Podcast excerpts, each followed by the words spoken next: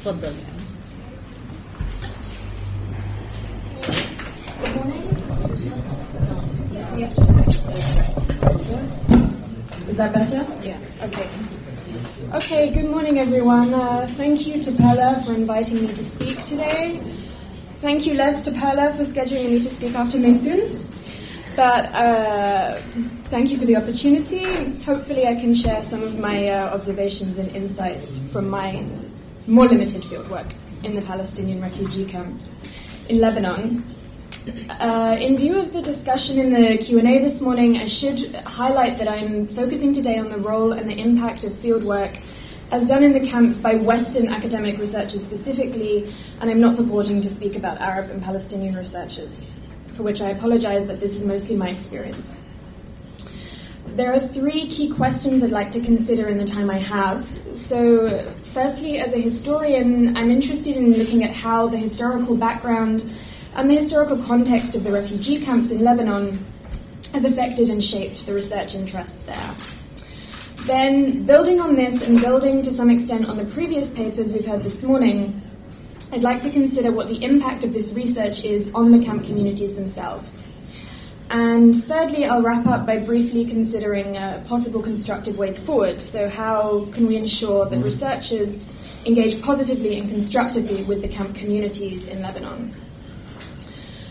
So, considering each of these in turn, I will start with the significance of the historical context, which I flag up not only because I'm a historian, but also because I would argue that the camp's historical significance can actually go some way towards explaining the nature of their appeal to researchers. Uh, as we know, Lebanon is exceptional in many ways when it comes to the Palestinian refugee camps here. We heard about this in some detail from Alaa this morning. I will only recap it briefly. We're all aware that the camps in Lebanon, arguably more than anywhere else, were central to the Palestinian nationalist movement in its heyday, i.e., the period between the Fawda of the late 1960s and the PLO's ousting from Beirut in 1982. The camps were historically the largest uh, recruiting ground for the Fedayeen, and the Palestinian nationalist organizations have used them as bases for their activities. So there's a huge historical significance to the camps here. Since 1982, the camps in Lebanon have, of course, become exceptional in a different way, experiencing probably the most extreme marginalization and poverty of any Arab host state, such that UNRWA today reports that the highest rate of abject poverty in any of its fields is actually found in the Palestinian camp in Lebanon, higher even than in Gaza. We may be surprised to hear. And when I interviewed the former UNRWA Commissioner General Filippo Grandi last year here in Beirut, he stated that outside the context of the Israeli occupation, and we might add since 2011 outside the context of the Syrian war, the biggest obstacles to Palestinian refugee rights can be found here in Lebanon. Finally, and probably most significantly for our purposes today, Lebanon is the only Arab host state where the majority of Palestinian refugees continue to live in the camps. So in Jordan and in Syria before 2011, around a quarter of registered Palestinian refugees live in the camps. In Lebanon today, the figure is slightly more than 50%, quite a significant difference. And of course, the camps in Lebanon uh, are undergoing additional pressure over the last five years because they've absorbed huge numbers of refugees from Syria. In terms of what this means for research, uh, I would argue that these elements of Lebanese exceptionalism, if we want to call it that, has to some degree been reflected in the state of research in the camps. Certainly since the 1980s, Western scholarship on the Palestinian refugee camps has focused more on those in Lebanon than on those in Syria or Jordan, or even really the West Bank and Gaza. In this way, research interest in the camps in Lebanon has actually increased in inverse proportion to Palestinian political power and influence in the country, as we heard from Mahmoud this morning. In other words, the camps have experienced the greatest interest from Western researchers when they've been at the nadir of their strength and power, which is something that hasn't gone unnoticed by the residents. And this has shaped the form that the research itself can take. As the camp's appeal to Western researchers stems largely from their troubled histories and their marginalization, the resulting research tends to be centered around experiences that are usually alien to the researchers. By framing research in this way, we highlight the distance between the researcher and the refugees, we risk presenting the camp refugees as the other, and in doing so, we risk perhaps inadvertently reinforcing their marginalization and their alienation in Western academic discourse. This in turn feeds into a setup that is already characterized by structural inequalities. There's a clear disparity between most Western academic researchers and most Palestinian refugees in the camps in Lebanon. When it comes to, of course, their political statuses, their legal statuses, their socio-economic positions, and their relationships to the camps themselves. Academic researchers who have Western passports and move freely in and out of the camps are at odds with stateless Palestinian refugees who are reliant on ID cards and travel documents in many cases and often beholden to restraints on their freedom of movement. Given that the very nature of Palestinian exile is defined by statelessness, this isn't a small point. In fact, the imbalance between the researcher's privilege and the camp refugee's powerlessness generates important questions about researchers' ethical responsibility when conducting fieldwork in the camp. Here I come to the main point I want to discuss today. Palestinian refugees in Lebanon, as we all know, lack many means of formal protection, leaving them at risk of exploitation by those in positions of power. This potentially includes academic researchers. Too often, particularly Western academic researchers, see their good intentions alone as a sufficient safeguard against this danger, rendering them exempt from the possibility of exploitation or of being guilty of exploitation. So during my own field work in Palestinian refugee camps in Lebanon, I've observed the widespread absence of formal safeguards that are in place as a result of this complacency. I'll recap one example briefly because I'm aware of time constraints, uh, and it concerns Ein Helway camp, so proving uh, Mohammed's point from this morning that everything does center around Shatila or Ein Helway. Actually, all of my examples come from Shatila and Ein Helway. So I'm guilty as charged. But when I was in Ein Helway in 2013, uh, to give this example, I observed a group of Western researchers interviewing a group of Palestinian refugee women about their life stories. These researchers did not provide the women with very much explanation or any explanation of the purpose of the interviews. It was really unclear whether the women knew how and where their words were going to be reproduced. Certainly, there was no discussion about seeking the women's approval of any wording or any potential publications. Now, this is only one example, but we're all aware it's quite standard practice in the camps. The reason it's significant is because this is completely at odds with what's expected of us as academic researchers when we interview anyone else. So, if as an academic researcher you go to, inter- to interview a politician, any kind of official, another academic, an institutional representative, etc., etc., you are expected very strongly to uh, get their consent, to keep them in the loop about publications, to let them know how you are quoting them and using their words and testimonies as evidence.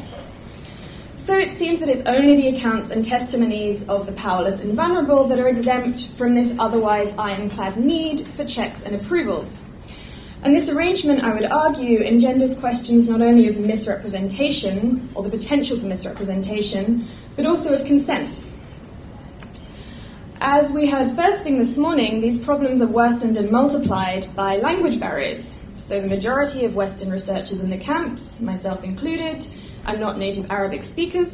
Many do not know the language well enough to carry out research directly or to deliver research papers at conferences in the language. As a result, they rely on translators and interpreters, which exacerbates this potential for misunderstanding and misrepresentation. But more seriously, many Western researchers rely on a single translator, and they do not use mechanisms to double check or to confirm the single translator's interpretation of what's been said. The language problem can be particularly pronounced, I would argue, when it comes to researching the Nakba. As we have a situation today where the number of direct Nakba survivors dwindles, researchers are tending to zone in on those who remain able and willing to recollect their testimonies from 48. Many, although not all of this generation, will speak in Arabic or speak only in Arabic and have to see their words and their memories translated into alien languages without being able to verify them. The biggest concern comes from the fact that this is not always explained or examined, and the widespread lack of follow up and safeguards on the part of researchers only worsens the problem. At this point, I might add that this is not the only problem that is particularly acute when it comes to researching the Nakba. Uh, as we're all aware, the diminishing number of Nakba survivors means that it is common practice for visiting researchers in the camp to go to the homes of the same small number of people. So, few who have gone to Burj Barajneh camp, for example, will be unfamiliar with uh, Umm Aziz. I considered doing a straw poll at this point, but I thought it might backfire and undermine my argument. Uh, Umm Aziz came to Lebanon from Palestine during the Nakba. She lost many of her family, her husband and her sons, in 1982. Her story is told repeatedly to researchers and journalists from across the world. You do a quick Google search in English for Umm Aziz Burja Barajneh, you will generate a whole range of international blogs, news reports, and academic articles on a range of subjects, all of them using her story as the core of their evidence. Now, this intense and quite repetitive focus on particular individuals obviously creates academic problems in terms of our use of evidence, but it also creates ethical problems we face the aforementioned questions of consent and potential misrepresentation. But maybe, particularly for those of us who consider ourselves supporters of the Palestinian cause, we might grapple with the virtue of asking an elderly woman to continually recall and express and articulate the most painful and traumatic memories of her life for our own professional benefit. The Academy's efforts to address these concerns, certainly in the West, are too often limited and tokenistic. So while methodological discussions about fieldwork almost always include some consideration of ethical dimensions, too often this consideration is theoretical and it's abstract. It's very rarely, if ever, driven by engagement from the voices with the communities themselves. So the University of London is one of the foremost international institutions for researching the Middle East, but it provides a clear example of this very limited approach. Uh, doctoral students and researchers are required to submit a guarantee before they do fieldwork that their research will not breach the university's ethical guidelines and that they will take every me- measure possible to minimize the chance that their fieldwork will create a negative impact on the camp communities. This is better than nothing, we might say, but it's very limited. It's entirely self assessed. It's not verified by anyone with expertise in that particular field, and perhaps most importantly, this check is carried out entirely before the research is done. So you complete the form, you go off and do your fieldwork, that's it. You don't follow up during the fieldwork, and you don't follow up after the fieldwork is completed. These failings or these flaws when it comes to research in the camps are not merely abstract, they can have serious repercussions on the ground, as we've heard. Of course, we find an effective case study of this in the second of the two camps that get researched, Shatila. Shatila is probably more researched than all other Palestinian camps in Lebanon combined, or there's certainly evidence to suggest that. Uh, and as a result, we're seeing increasing mistrust and suspicion and cynicism among many of the camp community there towards academic researchers. Uh, the contention that the Shatila community has become over researched and that the residents are unhappy with the current state of research there chimes with my own experience in the camp. On my repeated visit to Shatila over the last three years, I found that the residents are both very well versed in research practices and in academic trends, and they're also very frustrated with the apparent futility of this research. These kinds of grievances are exacerbated by what I referred to earlier as the structural disparity between the refugees and the researchers, whereby research projects benefit the latter's careers while leaving the former living in the same conditions, something we've heard about from other speakers as well. Uh, when I was in Shatila in 2014, I met an Irish researcher recording interviews with refugees and then uploading the videos to YouTube. Uh, now, Many of the older interviewees did not understand what was going on to happen with these videos. The younger ones did, but didn't have much of a say in it beyond the option of just refusing to give an interview at all. And probably most alarmingly, some of the interviewees were under 16 and were having their testimonies beamed around the world, quite often saying things that may come back to haunt them in future years. Now, this YouTube account belonged to the researcher solely, so there was no chance of the interviewees being able to control and manage how they're now being depicted for international viewing. And it's practices like these that give rise to the contention that uh, fieldwork in the camps can be ultimately exploitative. Okay. So, to wrap up, uh, I'd like to look briefly at how we can find constructive ways forward for research in the Palestinian camps in Lebanon. I have a few minutes to solve this question. Um, as a starting point, it seems that the, the nature of these problems or of these grievances are significant enough that merely tweaking our approaches or tweaking our methodology as researchers may not be sufficient. Instead, we really need to critically examine the wider context in which research functions and the purpose it ultimately serves. If one thing is clear from the histories of the Palestinian camps in Lebanon, it is that the refugees are not merely passive victims of fate. As far as possible, they seize the chance to be active agents of their own destiny. So, treating Palestinian camp refugees as submissive research objects is not only offensive, but it's actually quite inconsistent with their lived history and their experiences. Researchers in the West should be encouraged to respond to the refugees agency not as a problem, but rather as an opportunity. In fact, many refugees have their own ideas about how research should be directed, and they express frustration that their opinions on the matter are disregarded. So when I spent time in the camps around Beirut in 2015, I was asking refugees about the history of UNRWA services. They did not want to talk to me about the history of UNRWA services. Quite rightly, they wanted to talk about UNRWA cuts happening right now, not whatever academic topic was in vogue in London. What these requests or these demands do indicate is that there is fertile ground for us as researchers to reconceptualize how our projects in the camps can be developed. Uh, in fact, research could benefit greatly from more direct partnerships between the researchers and the camp communities. Refugees need not be limited merely to working as fixers or to assisting researchers as guides and translators.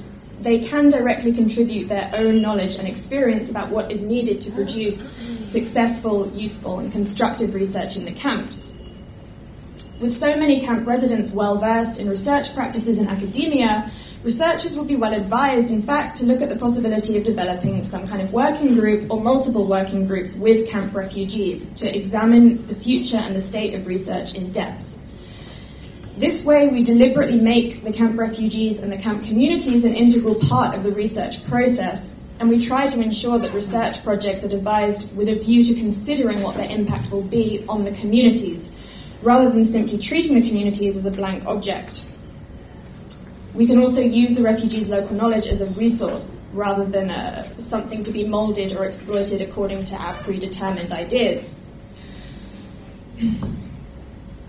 At the moment, research trends in the Palestinian refugee camps in Lebanon are too often determined by academic fashions and themes in the West, rather than by developments inside the camps and the concerns of the refugees themselves. A more constructive and engaged approach would seek the refugees' input in order to identify emerging changes in the camps and determine research topics accordingly.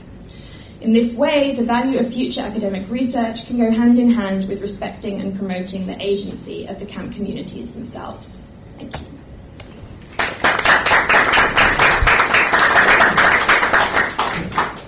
Thank you, Anne. المداخلة الثالثة لأناهيد الحردان أناهيد أستاذة في قسم علم الاجتماع في الجامعة الأمريكية في بيروت. عندها كتاب جديد صدر عن كولومبيا عنوانه الفلسطينيون في سوريا. تفضل. شكرا ليبيا سو حابة أبدأ اليوم بتقديم الشكر لبيرلا لتنظيم هالورشة المهمة ولدعوتي للمشاركة وأطرح سؤال لنا كلنا كفلسطينيين وكعاملين في مؤسسات فلسطينية إنه ليش ليش عفوا؟ وللمتضامنين معنا والبقية اللي هون؟ إنه بس لا إنه هاي الف...